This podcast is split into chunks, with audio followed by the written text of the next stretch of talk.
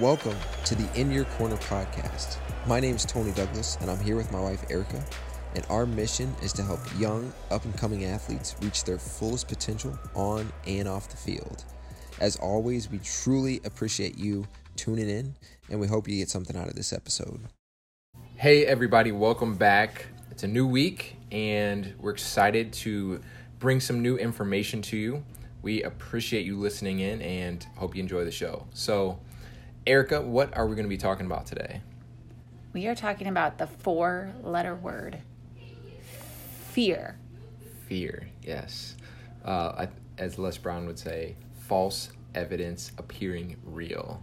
Were you ever scared? Would you have, would you have ever admitted that you were fearful before? I would have never admitted it back in the day, like before a high school basketball game or a big track meet. I probably would have been like, "Oh man, I'm hyped up. I'm ready to go," but I was probably scared. Do you think that's probably part of it? Is fear can overtake us because we won't admit that it's there? Oh yeah, definitely. And pride. Mm-hmm. Sometimes it's just saying it out loud. Yeah, I have found that in co- through coaching that a lot of girls are actually fearful, but they mask it with other things, like um, uh, jealousy, comparison. Uh, like you said, pride, ego, being overly confident, cocky, uh, not getting along with their teammates, being negative, even uh, pessimistic. All these things, really, the real root is that they're scared. Mm-hmm. Hmm.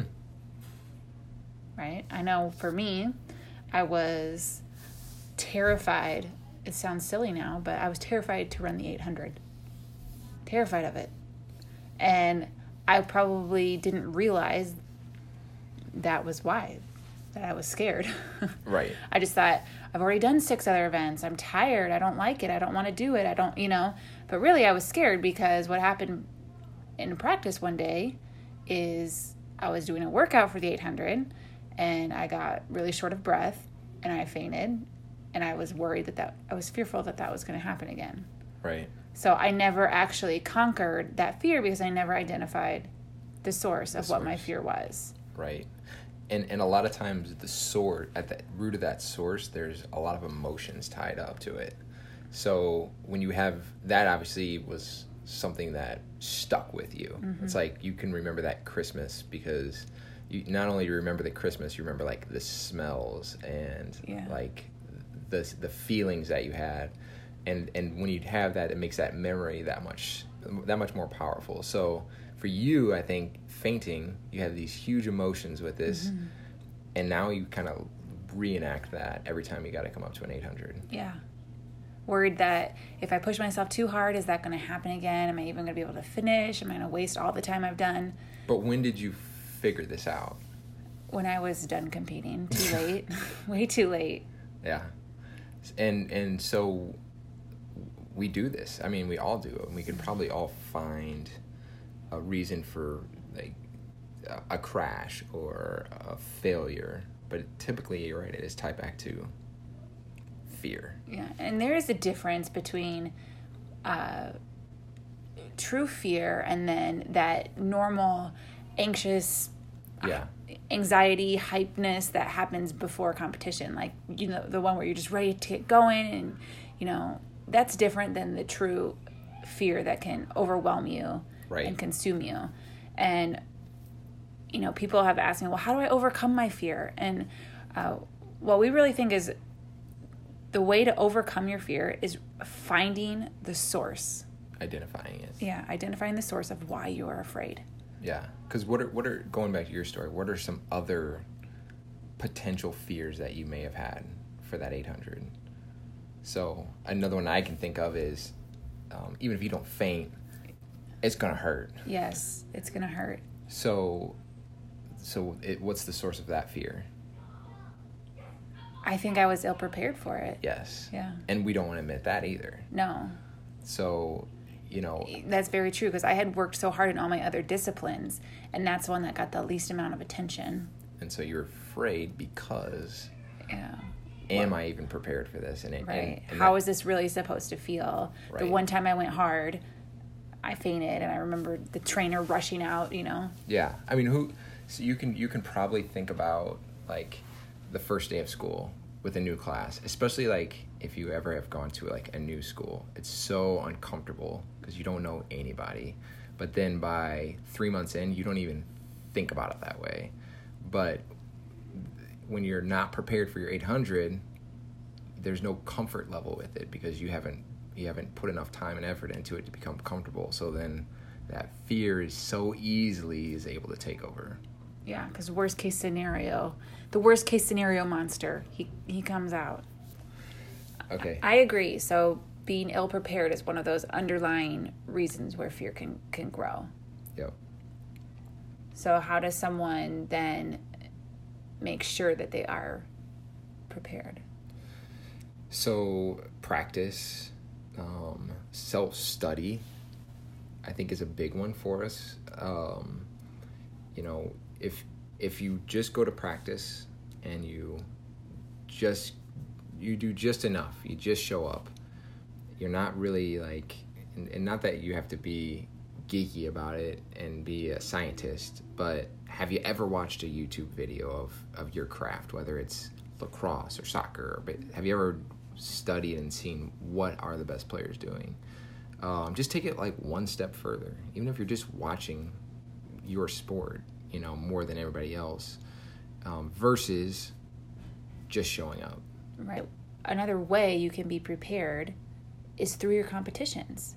You know, we all in no matter what sport it is, we always have little competitions that lead up to the playoffs or lead up to the the bigger state championships, the bigger competitions.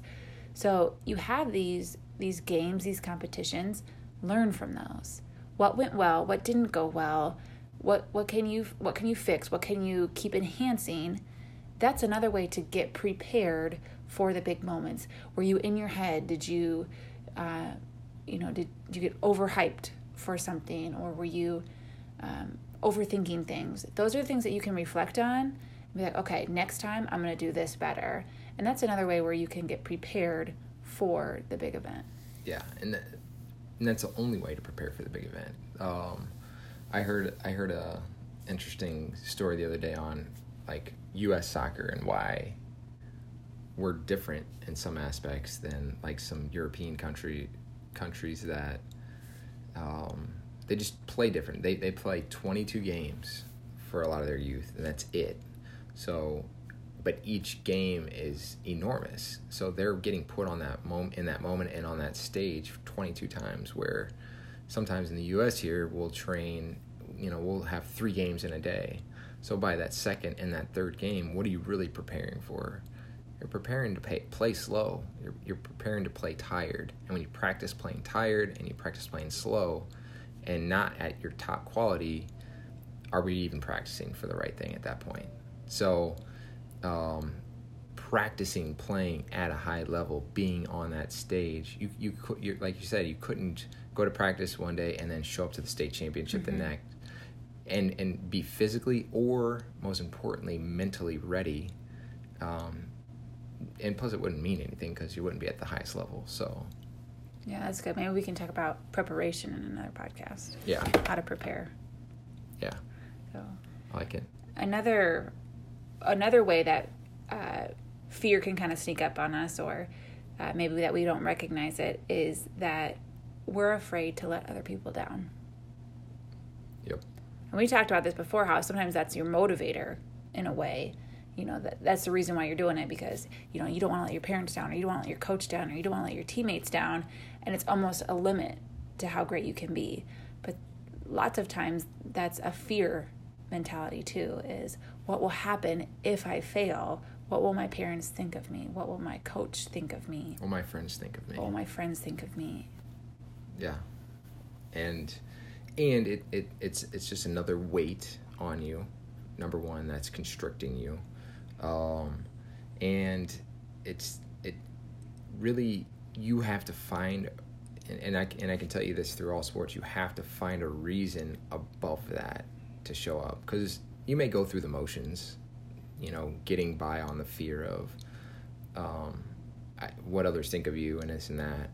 But you to get to an extremely high level to get to and I'm not even talking about like getting to Kobe Bryant, but you have to figure out why you love the game or why you love the sport. And when you can tap into that, you're gonna you're gonna not only want to do the extra work, you're gonna do it and enjoy doing it. Yeah. And here's the truth: your parents are in the stands because they love you.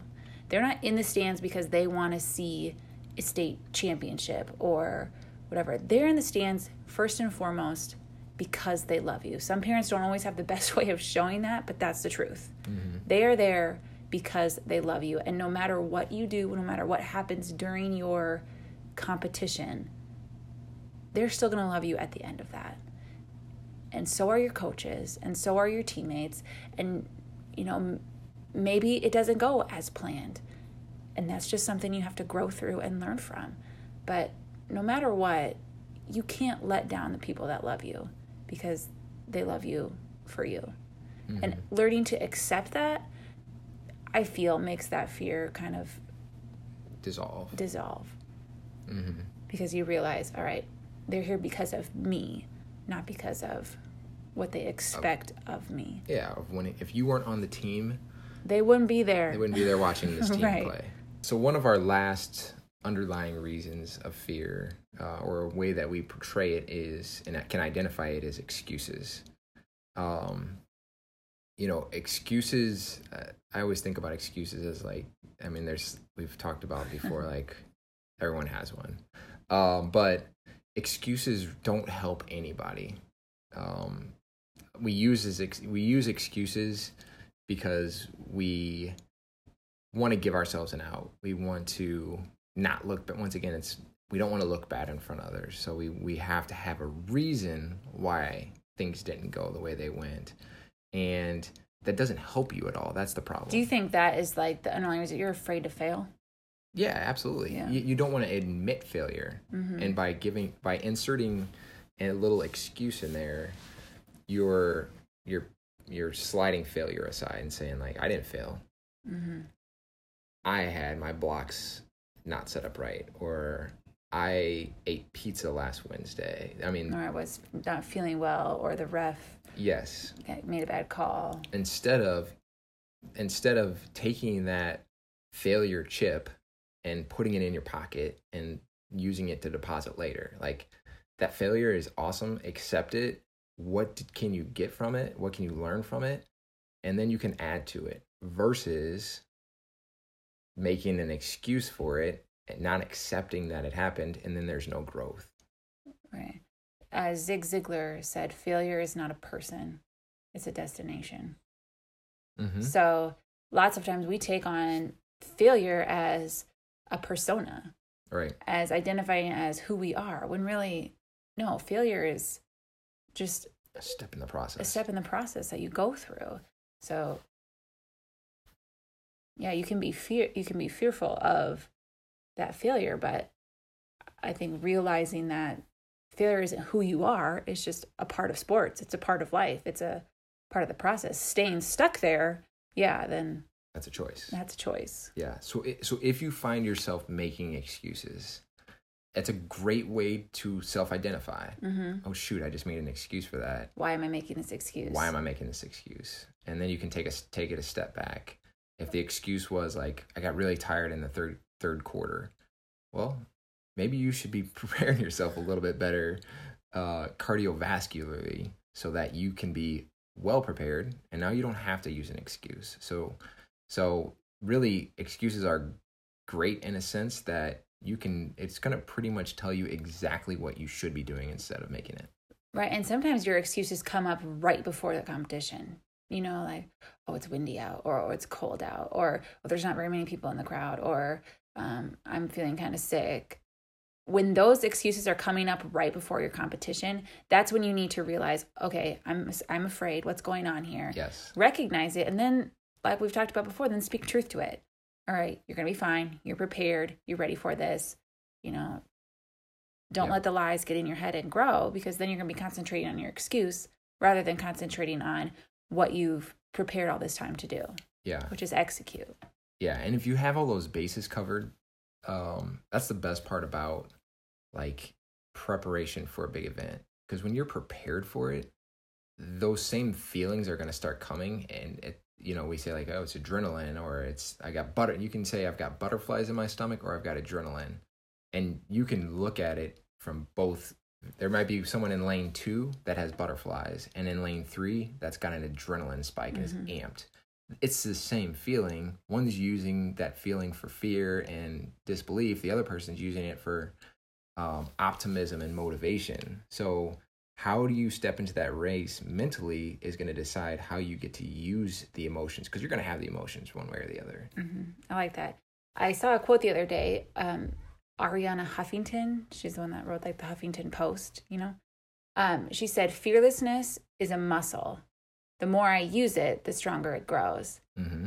So, choosing, am I going to use my excuse muscle, my fear muscle, or am I going to use the one that, is Is- prohibiting yeah, the fearlessness? and you're going to strengthen one or the other hmm so why not why not strengthen the fearless one Yeah. yeah it's good So, underlying, we want you to identify your underlying sources of fear. Is it that you are, it's a new situation and you're ill prepared for it? Is it that you're afraid of something bad happening to you um, because it's happened before? Or are you afraid of letting others down? Or are you afraid of failure?